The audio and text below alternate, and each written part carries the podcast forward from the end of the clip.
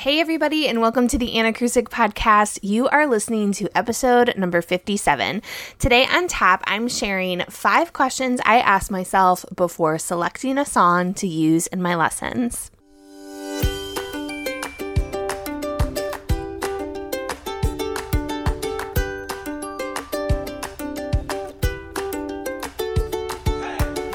You're listening to the Anacrusic podcast with Anne Molesky, the music teacher and curriculum designer behind anacrusic.com.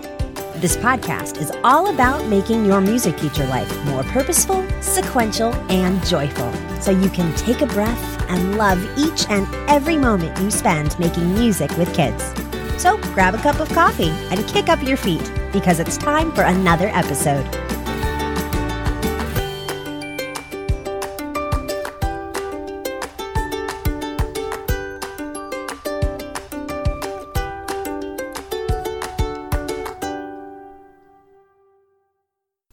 Okay, friends, welcome back to another Back to Basics episode here on the Anacrusic podcast.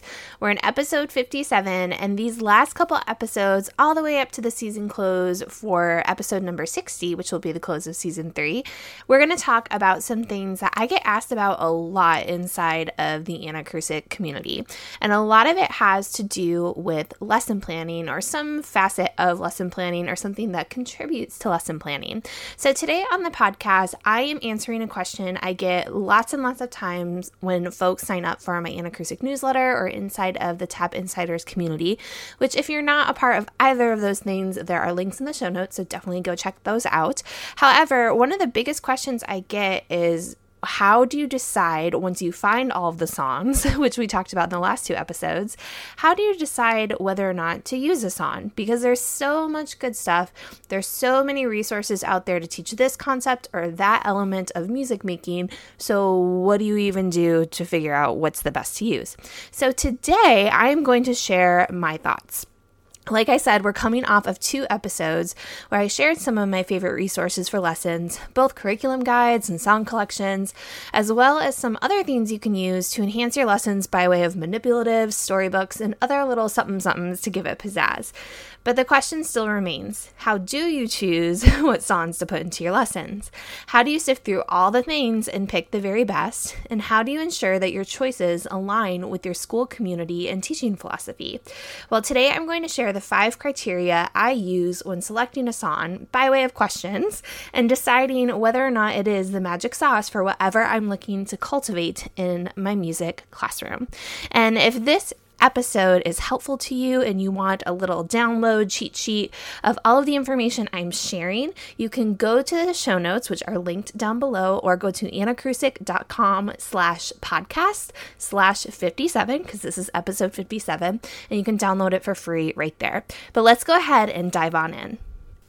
So, the first question I ask myself when I'm looking at a piece of repertoire, whether it be a song, a rhyme, or an activity, so just assume that when I say song in this episode, I'm talking about just something you would use, like a resource in your classroom. But the very first question I ask myself is Does this song inspire me? And therefore will it inspire my kids? Because if something doesn't speak to you on a musical level, it won't speak to your kids either on its own as a song or a resource or with you as the messenger. Now, there's a very specific reason that this is the first question because oftentimes I think we find ourselves in a trap of looking at our big curriculum, like our big macro sequence, and think, oh my gosh, I need more songs for this, I need more songs for that. And there is just some practicality in that. Like, if you have to teach a concept, you have to have a song to do it. But I would love, love, love, love to get away from this whole idea of needing to have something that is a great song for blank and instead choosing repertoire for the reason that I just said. Like, if it doesn't speak to you on a musical level, it's not going to speak to your kids because you are the person who's going to be bringing this song, bringing this activity, bringing this piece of repertoire to your children. And if it's just kind of a so so deal, like you're not super excited about it, but you know you have to use it because you don't have any other song to teach the thing, then they are not going to be excited to experience it with you because that comes through in your teaching. So there are so many songs and activities and things that we can use for different pedagogical purposes. So there's no reason really to look for a great re song instead of just a great song, period. So, when you're looking at something that you want to be using in your classroom and you're looking to see if it's inspiring and will inspire your kids, think to yourself is this something that can fit in well in my classroom? Does it fit into my students' current understanding and expectations of music? And remember, it's okay if it is a little outside of the box. If it doesn't fit into your students' current expectations of music, that's great because we're expanding their worldview and diversity in your repertoire selection is a wonderful thing. But again, be weary of choosing something just because you need like a quote unquote multicultural song or something similar. Instead, I encourage you to expose yourself to a wide variety of music and different ways of gathering resources and use that as the basis for differentiation with your students. So, just to recap, the very first piece of criteria I use when thinking about whether or not I'm going to use a song in one of my lessons is does it inspire me? Moving on to the second question I like to ask myself is how am I and my students going to make music with it in my classroom? If I use this song, what is it going to look like? What is it going to sound like? What is it going to feel like to make music with it? So, first and foremost, make sure that you are aware to the best of your ability of the cultural and historical context of any song that you are planning to use in your classroom. Not only will it shed light to the ways that it is intended to exist, but but it can also inform some decisions you make about appropriate ways to make music and extend into different modes of music exploration. So, if you're not familiar with different modes of music exploration or music making, all I mean there is movement and instruments and speech and singing and just all the different ways that kids can be actively participating in the music making. But being as informed as possible about where song material comes from can help us to ensure that it is appropriate and timely for our students today. So remember, there's lots and lots and lots of stuff out there. So if you're grabbing a song and you're thinking, oh, this is really, really great, but it's been used for the past 20 years, that might just mean that it's a great, great, great, great piece of repertoire. And because of that, you should probably be using it in your classroom because if something has stood the test of time to that degree, it means it's a really, really rich piece of repertoire generally. However, consider finding things that are a bit more timely or a bit more applicable to students who are in your classroom today because there's no argument that students who are in our classrooms today are very different than students who are in our classroom 10 years ago, 20 years ago, 30 years ago, and so on and so forth. So just think about whether or not this is something that is culturally and historically appropriate for your students and timely for the students that are in your classroom when you're teaching the song. So really sit with what it was that inspired you about the way that this song lives and breathes in the first place. If you're thinking about ways that you want to be making music with it, you need to think about how it exists in its own right and what drew you to it in the first place. So, was it a gorgeous melody that drew you to it? Was it a repetitive, thriving rhythm? Or was it a vibrant instrumental accompaniment that got your energy up?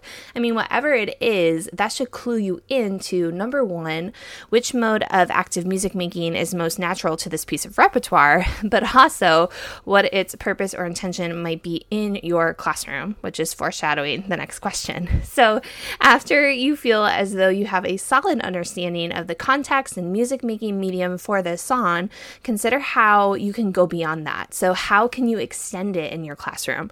What other ways could you extend or expand the music making to allow for differentiation among your students, but also stay true to their repertoire?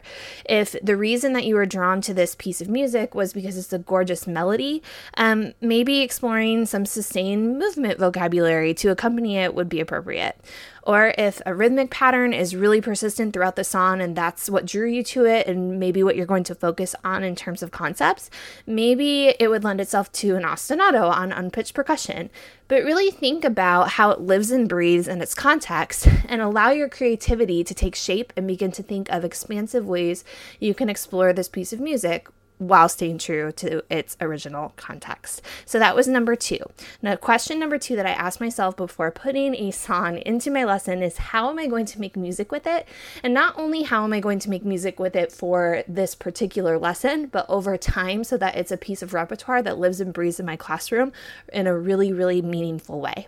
So, before moving on to question number three, I just want to have you really think about the nature of the first two questions I asked myself before I put a song into my lesson.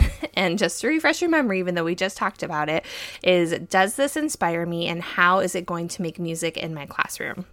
Now, it may surprise you that these two questions come before what concept is this good for, but I have recently taken a lot of inspiration from my interview with Brent Gault, which I'll link in the show notes, um, where we talked about a whole lot of stuff, including the term quote unquote quality. And it was through this conversation and really taking to heart his thoughts and recommendations on selecting repertoire, yes, including pop music. Go listen to the episode already, um, or go listen to it if you haven't already because it's such a good one. Um, but it's really thinking about his ideas and his thoughts that he shared about selecting repertoire that I settled on my first two questions about inspiration and active music making. So, those are two essential pillars in my classroom. And so it just felt felt like a more natural starting point than I need a song for blank. So, that being said, I really can't get away from the whole Anne and anacrusic, purposeful, sequential, and joyful thing because everything in my classroom has to be intentional. But since there really is so much repertoire out there, so many resources out there, I mean, the last two episodes, I just shared a tiny, tiny, tiny little bit, just the tip of the iceberg. And there's so much out there. So, the first two questions questions are my first layer of filter. So now let's go ahead and move on to the more predictable stuff that you're probably expecting from this episode and me and this podcast in general. So, the third question I ask myself when I'm thinking about a song that I want to use inside of my classroom is what is its purpose? so, everything in my classroom, like I said, has to have a rhyme or reason. And in most of my teaching positions, I've seen my kids either twice a week for 30 ish minutes or once a week for just under an hour. And added up, that's not a lot of instructional time. Y'all know this. And it may seem somewhat strict or tedious, but 90 95% or more of my repertoire has a distinctive music literacy and fluency component or objective in my classroom. So the other 5% is there for holidays or school assemblies or those other like inevitabilities that we encounter as music teachers. So the question that I often get because of this is, well, what do you do just for the joy of making music? And I mean, so do I have things in my classroom that are quote unquote just for fun? Well, not really, but this is because of the first two questions we've already been over. If I'm including a piece of repertoire in my classroom, it's because it's inspiring to me. I'm fairly certain it will be to my kids as well, and I can envision meaningful music making in my classroom, engaging, and definitely, because of all that, 100% fun. So, what do I look for if I'm thinking about purpose? I think, what is the essence of the piece? What is it that helped me decipher what kind of active music making to use in my classroom with it? Going back to question number two Is it a specific melodic or rhythmic element? Is it something with form or texture? And what are the defining characteristics of the song or activity? So, after I find a primary purpose because of that, I generally have a pretty good idea of what I'm going to use a song for. But of course, it doesn't stop there. So, in a big nod to my Kodály influence and just good musicianship in general, I think everybody does this, just not quote unquote Kodály teachers, I fully analyze each and every piece I'm going to use in my classroom because it doesn't matter if it's a so mi la melody, I still take the time to notate the meter and the form and the rhythms and the tone set because then I'll be able to figure out exactly where this song might work in my learning sequence framework. So that's moving on to question number four.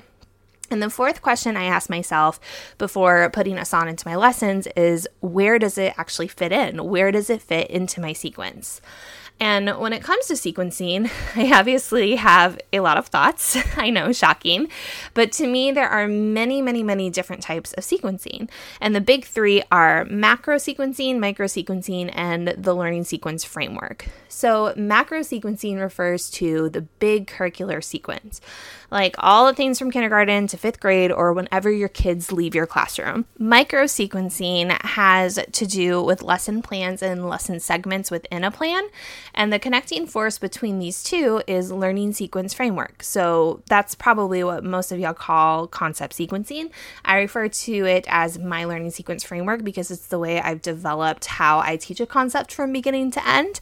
Um, um, and although the learning sequence framework includes seven steps throughout three phases, and if you want to know more about all that stuff, I've linked um, a resource in the show notes for you to go check out all about the learning sequence framework. So go ahead and click that down below. But for the purposes of choosing repertoire, I'm not looking at all seven steps in all three phases. I'm most concerned with the middle three, in which I call the teaching phase. So in this particular phase, you have three steps, which are exploration, discovery, and extension, which can best be described perhaps as pre literate, literacy, and post literate. Those aren't the best terms, but for the purposes of today, we'll go with it. And this means that they all incorporate elements of fluency. Okay, so speaking and understanding as opposed to literacy, which is reading, writing, and identifying. Um, but this is all a completely different podcast episode. So, the important thing to note about exploration, discovery, and extension is that exploration is done without formal notation. Discovery is quite literally the discovery of formal notation, and extension is exploration informed by formal notation. Okay, I'm going to say that again.